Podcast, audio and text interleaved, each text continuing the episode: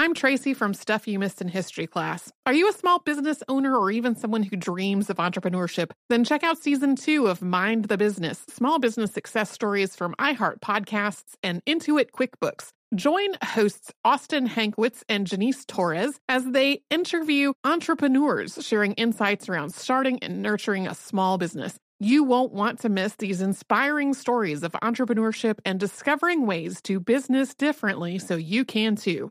Planning your next trip? Choice Hotels family of 22 brands has over 7,400 locations and the perfect hotel for any traveler you want to be. Like a Cambria hotel serving up locally inspired craft cocktails for all my folks who maybe want to meet up and talk about Mad Royals. Check into a Radisson hotel with flexible workspaces for you strivers who listen during business travel. Or a Comfort hotel with free hot breakfast, family friendly pools, and big spacious rooms for the parents who listen with their kids and need a little retreat. What are you waiting for? Join Choice Privileges and start earning points toward your next stay. Find a stay for any you when you book direct at choicehotels.com, where travels come true.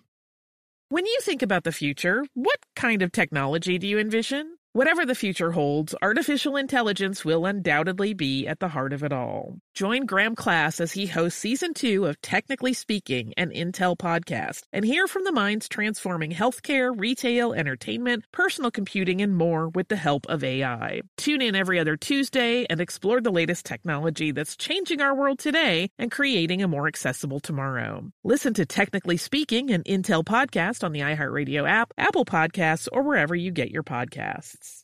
What does every grocery store aisle now have in common? Products that come in paper packaging. And not just the obvious ones like cereal boxes and juice cartons. From beauty products to boxed water, there are more opportunities to go papertarian than ever before. So why should you? Because paper comes from a renewable resource and can be recycled up to seven times. Simply put, it's the smart choice for the environment. And it turns out the easiest choice for you. Learn more at howlifeunfolds.com slash papertarian.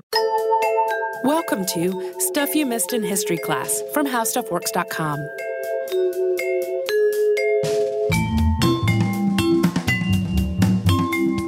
Hello and welcome to the podcast. I'm Tracy V. Wilson. And I'm Holly Fry. It's time for some Unearthed in July. Woo!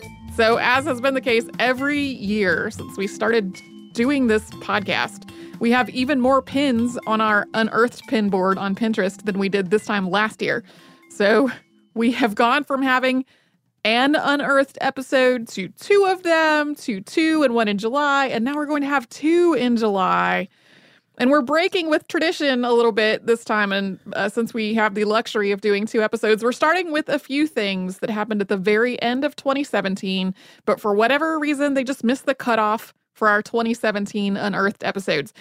We also have some things that institutions found in their own collections, along with some finds about books and letters and beads and some other things. And then in part two, we're going to get into a lot of other listener favorites, including the shipwrecks, the exhumations, the repatriations, and the stuff that is, in theory at least, edible or potable, uh, along with some other tidbits as well. So, starting off with that bit of unearthing from the end of 2017, uh, Egyptologists at University College London announced that they have started working with new scanning techniques to read what's on waste papyrus that was used to make mummy cases.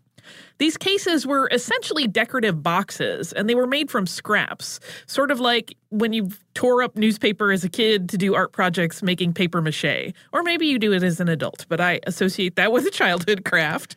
Uh, but in ancient Egypt, instead of old newspaper, it was things like to do lists and tax information. And since these mummy cases were part of funeral rituals for wealthy and prestigious people, they were made out of scraps, but they were made to last. The papyrus that was used to make these boxes is under a layer of plaster. So, for a long time, if researchers wanted to try to read the papyrus, the only way they could do it was to remove the plaster, and that destroyed the box. But now researchers have built on this earlier discovery that the ink on the papyrus fluoresces under the right wavelengths of light. So now they're using all this non invasive scanning technology and infrared filters to bring out all that fluorescence and to try to get a look at what the papyrus says without damaging the plaster on top of it. They're hopeful that all this information on the waste paper will help give them a better idea of what everyday life was like in ancient Egypt. Doesn't that make you slightly terrified that someone will unearth and read your random notes at some point in the future? Be like, cat litter, milk. Uh, yeah. So moving on, death registries have always been a great source of information about ancient plagues. And it's pretty straightforward. When you have a list of names and other vital information about people who died, it would be absurd not to look at it while researching a plague. But one team has taken this to a new level analyzing the proteins in the paper itself to learn more about the environment in which these death registries were recorded. This research was published in the journal Proteomics in November of 2017. It made more headlines after the first of the year. When preserving manuscripts, conservators sometimes use these little polymer discs that pull acids and other damaging substances out of the paper without damaging the paper itself.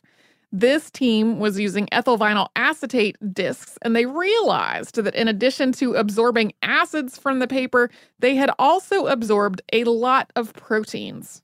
These discs pulled samples of 600 different protein families out of a one page notice and 11 pages of a death registry from Milano, Italy, which was kept from 1629 and 1630. These included peptide sequences connected to plague bacteria, to the foods that the scribes were eating as they worked, and to the animals, including rats and cats, that were around them. This is like a slightly different version of what was the everyday life like of the people who were recording these death registries. What rodents walked on your papers? Did they give you the plague? In a previous Unearthed, we talked about researchers using software to trace the structure of fairy tales, and they discovered connections among these stories that went way back in history, a lot farther than they thought they would. Researchers have now done something similar with traditional folk music. They've used computers to analyze 8,200 field recordings of traditional music from 137 countries. Sub Saharan Africa turned out to have exceptionally unique traditional music, with Botswana in particular having a huge number of outliers. Outliers are recordings that are unique to that specific place and not similar to recordings from anywhere else in the world. In Botswana, 61% of the recordings were outliers. Ivory Coast and Chad both had more than 50% outliers as well to move on yet again on the Thursday before Christmas. Sandy Vasco, who's president of the Will County Historical Society in Illinois, found something unexpected in one of the many boxes of stuff that has been donated to the Historical Society over the years. This was a box with a cellophane lid, and it contained a flower that was reportedly from Abraham Lincoln's casket. Written under the bottom of the box was this quote, Flowers from the bier of President Lincoln while the remains were lying in state at the Capitol in Washington, D.C., April 20th, 1865, presented by General J.S. Todd to General I.M. Haney, and by him presented to Mrs. Jas G. Elwood, née Pierce. J.S. Todd was Mary Todd Lincoln's cousin. I.M. Haney was a friend of Lincoln's, and James G. Elwood was a Civil War veteran and mayor of Joliet. So it makes sense that the flower could have passed down this chain of people until it was given to Mrs. Elwood. Some of the news reporting of this um, this particular find involved you're in your office alone the Thursday before Christmas you find this remarkable thing you didn't even know you had, and there's nobody you can tell about it because you're the only one working because it's the Thursday before Christmas. One last one. We have talked about a lot of coin hoards on past unearths, and I finally put a moratorium on coin hoards unless there's something really unique about them because there is literally always a coin hoard. it's constantly finding piles of coins in the ground. However, A couple in China who was trying to build a house last October instead dug up a coin hoard that weighed 5.6 tons. That's a lot of coin hoard. Uh, this hoard includes about 300,000 copper coins from the Song dynasty, roughly 1,000 years ago. And it's not immediately clear where they came from. There is a local story about a landlord burying his stash, but it's just as likely that it belonged to a bank or a community group. These coins were all turned over to the government under the Chinese Civil Relic Protection Law. Although apparently the neighbors did start doing some of their own little excavations in their yards to see if maybe they got a coin hoard also. you get a coin hoard. I, I can't stop. Um, now we have some news about the last known slave ship to make its way to the United States, which was called the Clotilda. In January, a shipwreck discovered a few miles north of Mobile, Alabama, made headlines as people speculated that that might be the Clotilda. The wreck was largely buried in mud and it was partially unearthed by abnormally low tides that were brought on by severe weather. People have been looking for the Clotilda for years, so when this extremely low tide came along, teams went out to take advantage of it. The Clotilda was reportedly burned and sunk in July of 1860 after bringing 100 enslaved Africans to the United States because the owners wanted to destroy the evidence of their crimes. At that point, it had not been legal to import enslaved people to the United States for more than 50 years. John Sledge, a senior historian with the Mobile Historical Commission, was quoted as saying, I'm quaking with excitement. This would be a story of world historical significance if this is the Clotilda. Although the extreme low tide had made it possible to spot the wreckage, enough of the hull was still buried in mud that it was hard to tell exactly how large this ship was. A team of organizations, including the Alabama Historical Commission and the Slave Wrecks Project, did a more thorough investigation. And once they finished, they announced that this wreck was just much too big to be the Clotilda, and that news came out in March. However, there's another Clotilda story that does pan out. In 1927, Zora Neale Hurston interviewed an enslaved man known as Cudjo Lewis, whose African name was Kosola. He had been brought to the United States aboard the Clotilda and was the last known survivor of the transatlantic slave trade in the United States. She wrote a book based on these interviews, which was called Barracoon. But when she tried to get it published, it was rejected because publishers said that his dialect was too hard to understand. But in May of 2018, the book was finally published as Barracoon, the story of the last black cargo. And this is one of those times that some of the coverage framed the book as something that was newly discovered. But the manuscript had been in the Howard University Library and it was accessible to academics before this point. It is widely available to anyone who wants to read it now yeah, this is this was not a book that no one knew existed, and then suddenly we discovered that it existed. It was it's a book that has finally, after much delay, uh, being published, with a lot of people noting, no, that dialect was not hard to understand. Publishers in the 30s. Uh, we're going to take a quick break before we get into some other categories of unearthed things. I'm Tracy V. Wilson from Stuff You Missed in History class. Did you know small businesses make up 99.9% of all businesses in the United States? The world is powered by entrepreneurs, and if you're a small business owner or even someone dreaming of starting your own business, then you'll want to check out season two of Mind the Business Small Business Success Stories from Ruby Studio, from iHeartMedia, and Intuit QuickBooks. And every episode, hosts Austin Hankwitz and Janice Torres talk to entrepreneurs about how they've grown from the lessons of launching and nurturing a small business and how they have found success being their own boss. From the excitement of first starting out to finding the right tools and resources to process invoices and payments like QuickBooks Money, you won't want to miss these inspiring stories of entrepreneurship and discovering ways to business differently so you can too. And if you're a small business owner or even someone dreaming of starting your own business, then you'll want to check out season two of Mind the Business Small Business Success Stories from Ruby Studio, from iHeartMedia, and Intuit QuickBooks. Planning your next trip? Choice Hotels has a stay for any traveler you want to be with 22 brands and over 7,400 locations. Whether you're a business traveler, a family road tripper, someone who wants to seek out history and maybe make your own, or just planning a quick getaway, Choice Hotels has a stay for any you. Like a Cambria Hotel, where you can be a cocktail connoisseur and sip locally inspired craft beverages at downtown locations in the center of it all. This is a fun way to visit cities with a lot of history and a lot of fun in mind. Or a Radisson Hotel for all our productivity powerhouses out there. With flexible workspaces and on site restaurants, you'll get the most out of your work trip. You'll get the coffee, the Wi Fi, and the work done. And we can't forget about comfort hotels. Imagine you're a family road tripper waking up in your big spacious room and then heading down to a free hot breakfast for the entire family, including waffles. So you'll be well fed and ready for the day's adventure, even if that's just relaxing. After that, you're spending all afternoon relaxing by the pool. You deserve it. What are you waiting for? Join Choice Privileges and start earning points toward your next stay. Find a stay for any you. Book directly at choicehotels.com, where travels come true.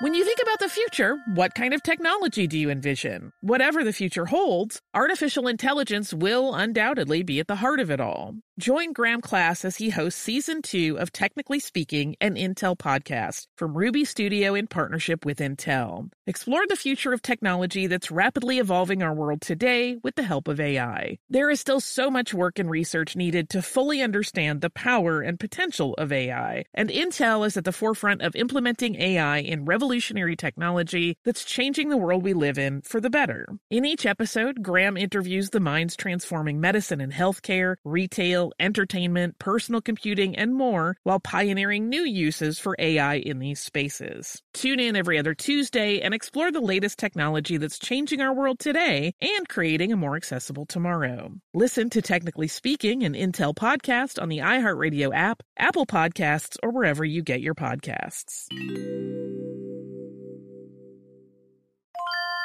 If you use paper, you're a human. But if you choose paper, you're a papertarian, someone who lives a paper based lifestyle because it has a positive impact on the planet. And also because it's the easiest choice you'll make all day. Seriously. It's as easy as reaching for boxed instead of bottled water. It's as easy as opting for beauty products that come in paper packaging. It's as easy as grabbing eggs in a cardboard container. And that's all in one trip to the grocery store, which, if everyone's being honest, you were planning to go to anyway. But paper isn't just an easy choice. Papertarians know that it's the smart choice too, because paper comes from trees, a renewable and sustainably managed resource, and paper products are designed to be recycled. In fact, when you choose products that come in paper based packaging, those fibers can go on to be recycled up to seven times. So why wouldn't you go papertarian? Learn more at howlifeunfolds.com slash papertarian.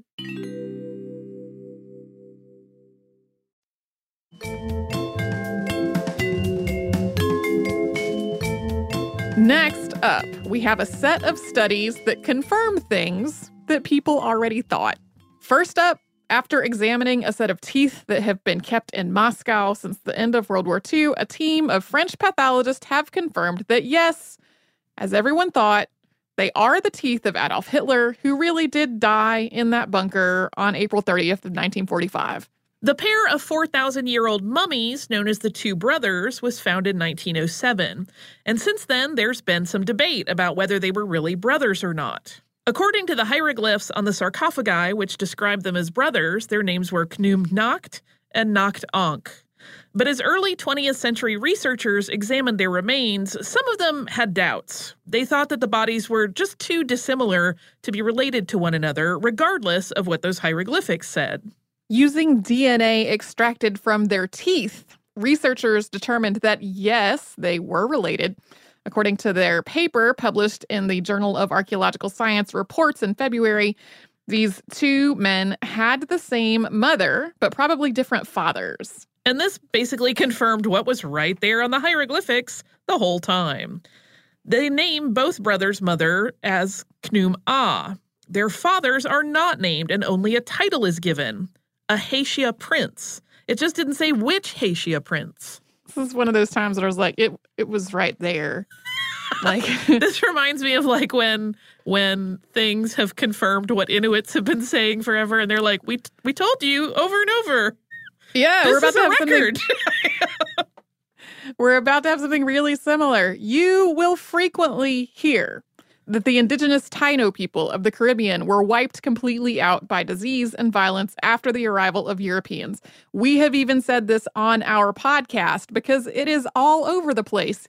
Here are some of the places I have read this in the National Museum of St. Kitts, in a whole bunch of different textbooks, and in many, many articles about Caribbean history.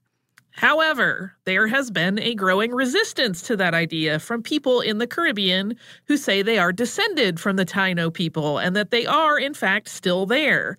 And now science is confirming this. Researchers were able to use a tooth found in a cave in the Bahamas to establish a starting point for Taino DNA.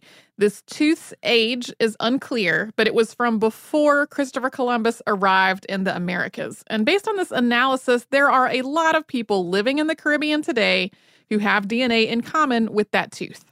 This confirms other studies that suggested that there were people of Taino ancestry in modern Caribbean populations but didn't have that starting point, that tooth, to confirm it. In the words of the lead author on the paper, which was published in the journal Proceedings of the National Academy of Sciences, quote, it's a fascinating finding. Many history books will tell you that the indigenous population of the Caribbean was all but wiped out, but people who self identify as Taino have always argued for continuity. Now we know they were right all along. There has been some form of genetic continuity in the Caribbean. So we apologized for the non-zero number of times we messed that up on the podcast before. it, at least two times that I can think of off the top of my head, possibly more. Yeah. But we were going off the best information available at the time. We sure in would. In terms of, of science, even though there was some debate. Now we know better. Yep. Also, this same study found no evidence that the people of the various Caribbean islands were genetically isolated. In other words, they were on islands, but their populations were not inbred. This suggests that the Taino traveled throughout the Caribbean and established networks among the islands. This is another case of confirming what people were already saying.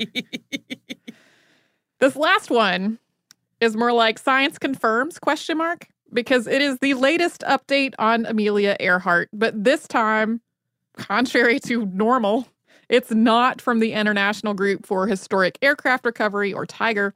It's from a University of Tennessee researcher who re examined previous measurements of some bones that were found on Nikumaroro Island in the South Pacific.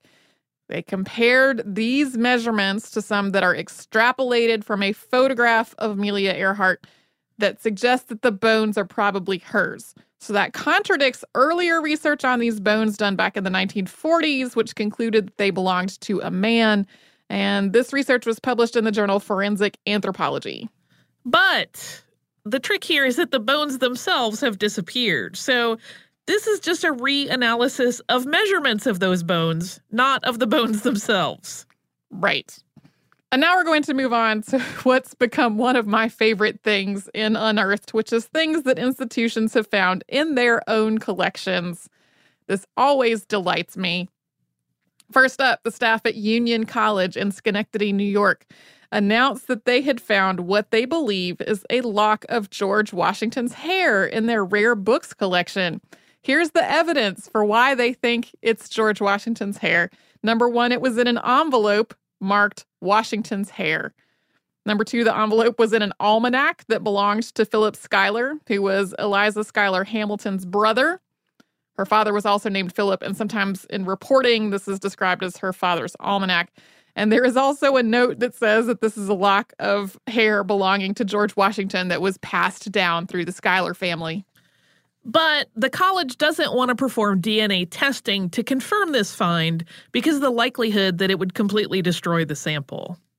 Yeah, they're like, this seems like enough evidence. it's written there. That's There's fair. a whole note about it. That's fair. Schuyler's. if there's a another technological advancement that makes it possible to maybe test it without any sort of damage, I'm sure they would be game. But you don't want to lose that on a gamble. Yeah.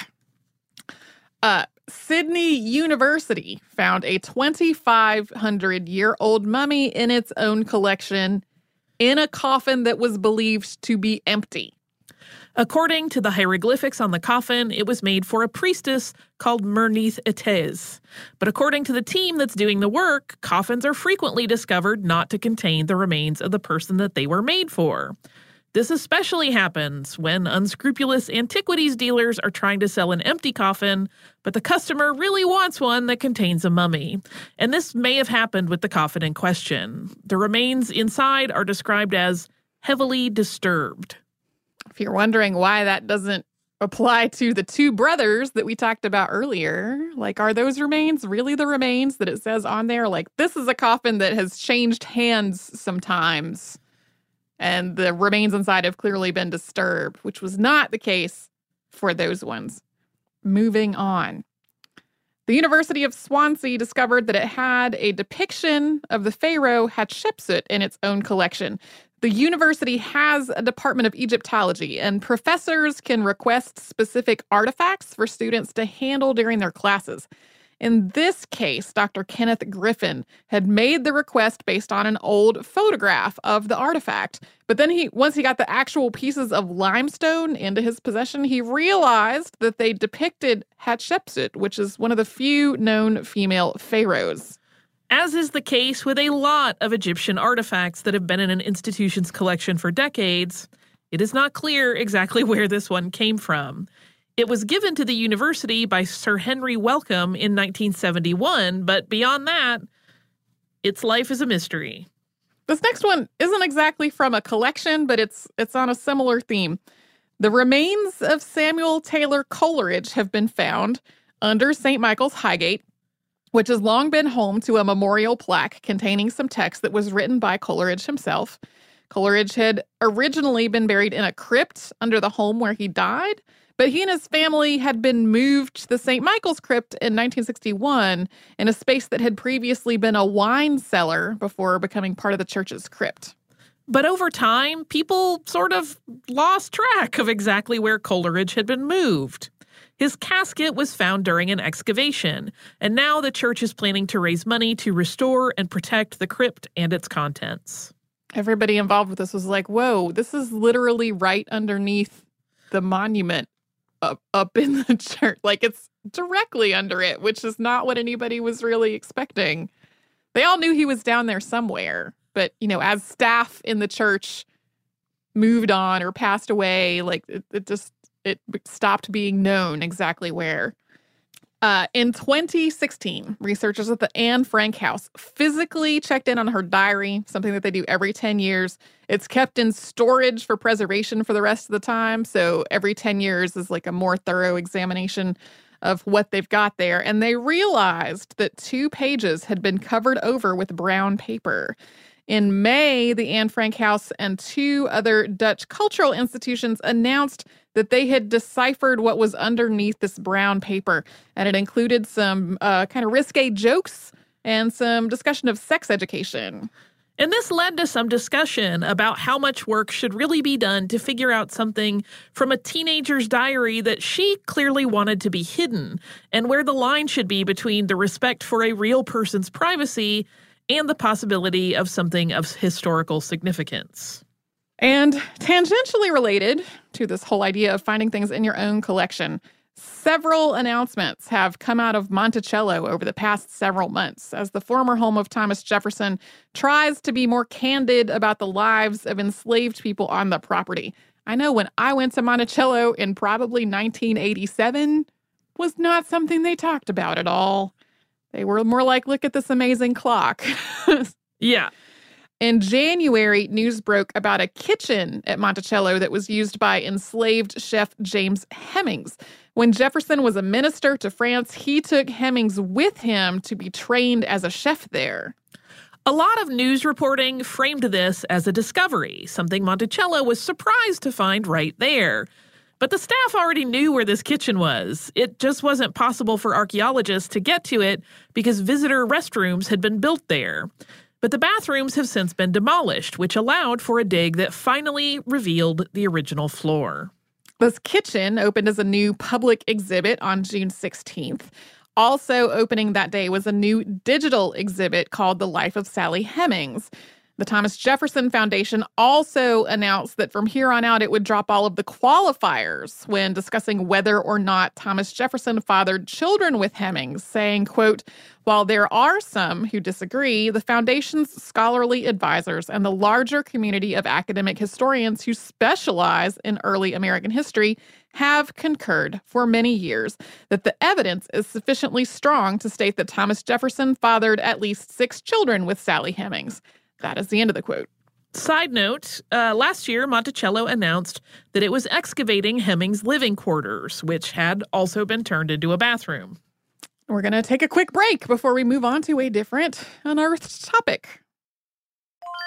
I'm Tracy V. Wilson from Stuff You Missed in History class. Did you know small businesses make up 99.9% of all businesses in the United States? The world is powered by entrepreneurs, and if you're a small business owner or even someone dreaming of starting your own business, then you'll want to check out season two of Mind the Business Small Business Success Stories from Ruby Studio, from iHeartMedia, and Intuit QuickBooks. And every episode, hosts Austin Hankwitz and Janice Torres talk to entrepreneurs about how they've grown from the the lessons of launching and nurturing a small business and how they have found success being their own boss. From the excitement of first starting out to finding the right tools and resources to process invoices and payments like QuickBooks Money, you won't want to miss these inspiring stories of entrepreneurship and discovering ways to business differently so you can too. And if you're a small business owner or even someone dreaming of starting your own business, then you'll want to check out season two of Mind the Business Small Business Success Stories from Ruby Studio, from iHeartMedia, and Intuit QuickBooks.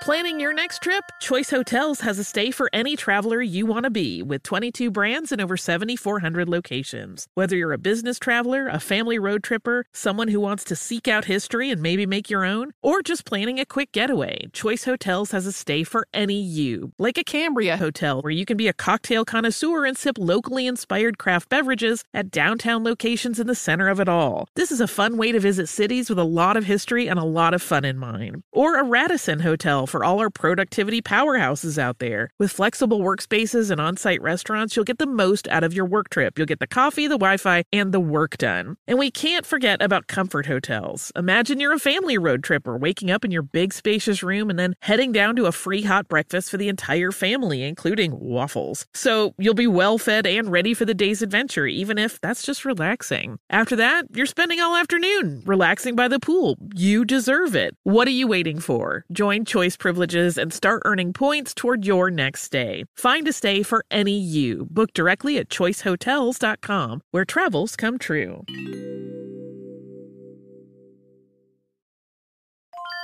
When you think about the future, what kind of technology do you envision? Whatever the future holds, artificial intelligence will undoubtedly be at the heart of it all. Join Graham Class as he hosts season two of Technically Speaking, an Intel podcast from Ruby Studio in partnership with Intel. Explore the future of technology that's rapidly evolving our world today with the help of AI. There is still so much work and research needed to fully understand the power and potential of AI, and Intel is at the forefront of implementing AI in revolutionary technology that's changing the world we live in for the better. In each episode, Graham interviews the minds transforming medicine and healthcare, retail, entertainment, personal computing, and more while pioneering new uses for AI in these spaces. Tune in every other Tuesday and explore the latest technology that's changing our world today and creating a more accessible tomorrow. Listen to Technically Speaking, an Intel podcast on the iHeartRadio app, Apple Podcasts, or wherever you get your podcasts.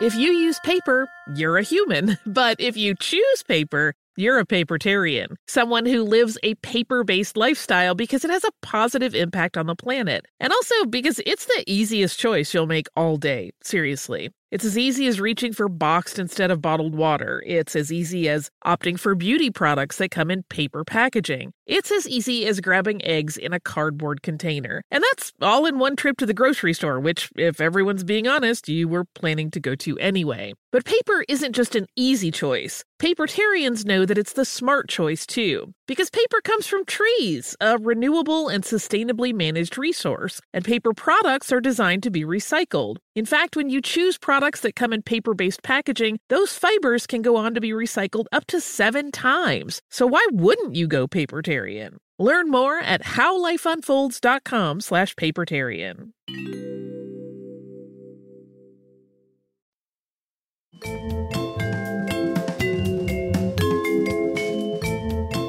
We talked about the Voynich manuscript not long ago in one of our Saturday Classic episodes, but we have yet another attempt to decode it. This time it is the work of computing scientists at the University of Alberta. Professor Greg Kondrak and graduate student Bradley Hauer are using natural language processing to try to figure it out. They used 400 languages from the Universal Declaration of Human Rights to try to determine what language the manuscript is written in. They originally thought Arabic, but their work suggests the most likely candidate is Hebrew. Even that, though, is not definite. It's just statistically the most likely language.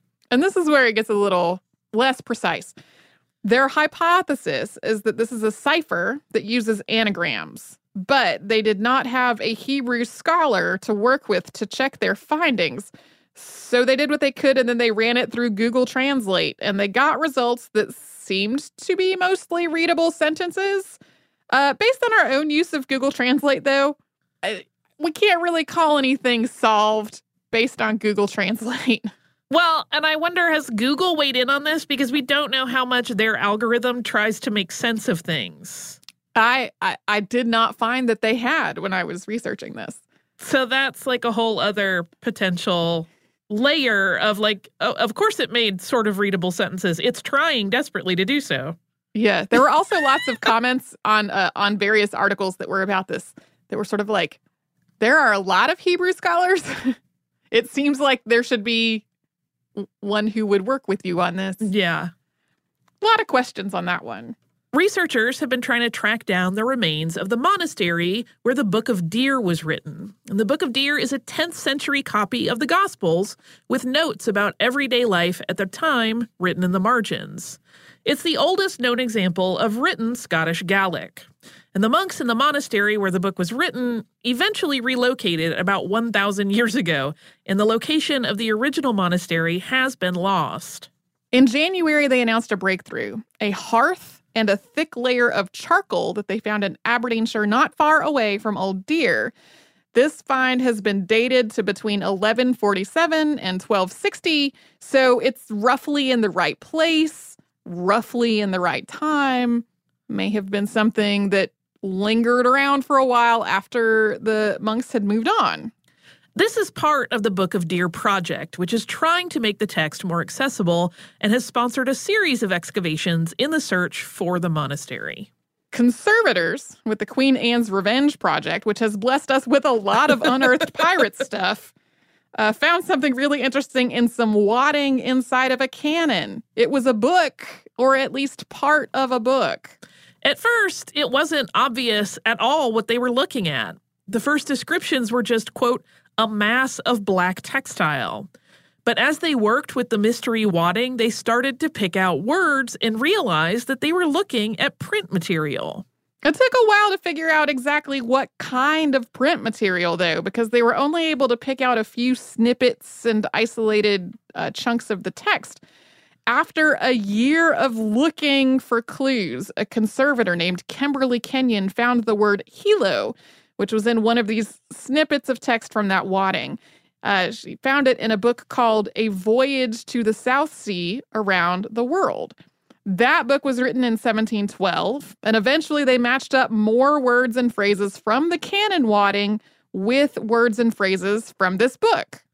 And the book has its own connection to piracy. A Voyage to the South Sea Around the World recounts Edward Cooke's time aboard the Duchess during a privateering voyage that lasted from 1708 to 1711. This expedition also rescued Alexander Selkirk, who is believed to be the inspiration for Robinson Crusoe from an uninhabited island. It's not totally clear why this book was used as wadding in a cannon. There's some speculation about it, though. The pirates might have just really needed some wadding and they grabbed a book that was handy. Or somebody could have been mad that the voyage recounted in the book was led by Captain Woodes Roger, who went on to fight piracy in the Caribbean. So it was more like, I don't like you and your anti piracy campaign, so I'm going to stuff this book about it down a cannon. but that is just a theory, although it's fun to speculate. It is a fun speculation. We are moving on to something that I always love, which is beads. Yep. Uh, archaeologists have assumed that glassmaking was introduced into Africa through trade with Europe. But according to chemical analysis of a site in Nigeria, glassmaking there predates trade with Europe. And this particular site is home to the ancestral Yoruba people, and the find totally contradicts the prevailing idea that glass was introduced to Africa by traders from the Mediterranean and Europe. Lots of glass beads and containers have been unearthed at digs from this area before, but the assumption had been that all of this glass was imported. Now, though, it appears as though there was a glass workshop there Researchers found more than 10,000 beads, and none of them had a chemical makeup that matched European glass. This was all local material, all made by local craftsmen and artisans. And the oldest samples date back to the 1100s before this particular part of West Africa was trading with Europeans. Archaeologists in India have discovered a bead workshop dating back to the ancient Indus Valley. We talked a little about the Indus Valley civilization in our episode on Mohenjo-Daro, and this is a pre-Harappan site, meaning that it dates back before the Indus Valley civilization matured. This is from an excavation site called Kunal in northern India, and beads from the site date back to 3000 BCE to 2500 BCE. And they demonstrate that the artisans who were working at the site were highly skilled. But it's not just the age of the beads and the skill of the craftsmen that's so interesting. There's also evidence that the bead makers traded with peoples as far away as Mesopotamia. On that note, a common misconception about the past is that populations before the modern era were isolated. Like Europe was all people we would think of as white, and Africa was all people we would think of as black, and so on. Until suddenly, around 1450 or so, people started moving around more. But that is just really not true. And next up, we have a bunch of studies that are examples of that. Here's a really quick one to start off. Archaeologists in Tonsberg, Norway, have found an abstract chess piece made of antler in the remains of a 13th century house. This piece is a knight, and while its design is abstract, it also seems to have been inspired by Islamic art. Researchers from the Max Planck Institute for the Science of Human History have sequenced the DNA of several 15,000 year old modern humans from Morocco. This is the oldest African DNA ever to be successfully analyzed. The study looked at DNA from nine people. They were able to get mitochondrial DNA from seven of them and genome wide information from five of them. And they discovered that these people's DNA was related to populations both from the Levant and from sub Saharan Africa. This suggests that there was a lot of interconnectivity going on in the world, with these people sharing DNA with populations from Western Asia and Sub Saharan Africa. It's a lot more mobility within these populations than researchers had thought was happening 15,000 years ago. And it suggests that travel between North Africa, Sub Saharan Africa, and Western Asia was happening much earlier than was previously thought. Researchers from the University of Helsinki have been trying to solve a mystery about the Neolithic corded ware culture, which spread across what's now Finland, Estonia, and Sweden around 2900 to 2300 BCE. One question has been whether the pottery that was part of this culture was carried from place to place through trade, or whether the potters themselves spread out and carried their craft with them. According to research published in the Journal of Archaeological Science, it seems to be the latter. The team analyzed pottery from 24 sites in three countries, which suggests that the pots themselves were being crafted in multiple locations. Neolithic corded ware is also heavily associated with women. Women are more likely to have the pottery among their grave goods. Women seem to have been the ones who were performing and teaching the craft of making the pottery. So the evidence suggests that skilled female potters were moving all around the Baltic, maybe after getting married, and continuing their craft after moving. So it wasn't a matter of somebody loading up a pack animal with pottery and carrying it around or putting pottery on a boat and carrying it around. People were moving to a new place where they lived permanently and they were making their pottery once they got there. And we are going to have a whole lot more unearthed next time, including favorite topics like edibles and potables, and everybody's most delightful topic, exhumations. Exhumation time coming next. Tracy, do you have listener mail? I do have a really quick listener mail. It's from Eleanor, and Eleanor says Dear Tracy and Holly, I love the show and recently listened to your episode about evacuating children. It reminded me of a memorial that I pass every day on my commute at Liverpool Street Station in London. The small memorial is for the children of the Kindertransport. It's off to the side of the main hall in the station and is not really noticed by many people who are rushing past it. I've attached some pictures.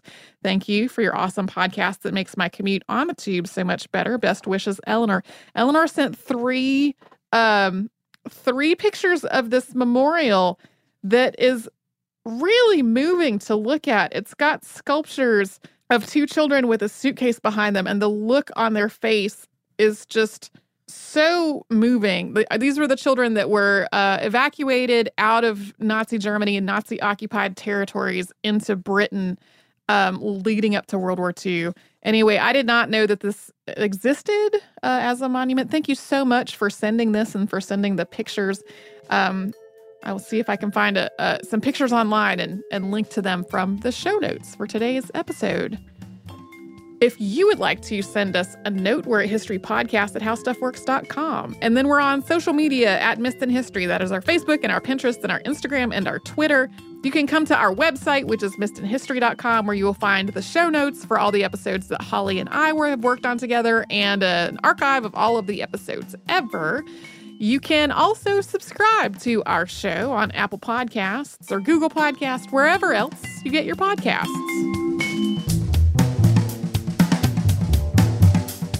For more on this and thousands of other topics, visit howstuffworks.com.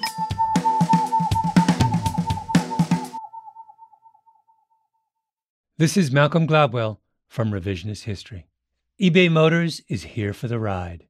With some elbow grease, fresh installs, and a whole lot of love, you transformed 100,000 miles and a body full of rust into a drive that's all your own.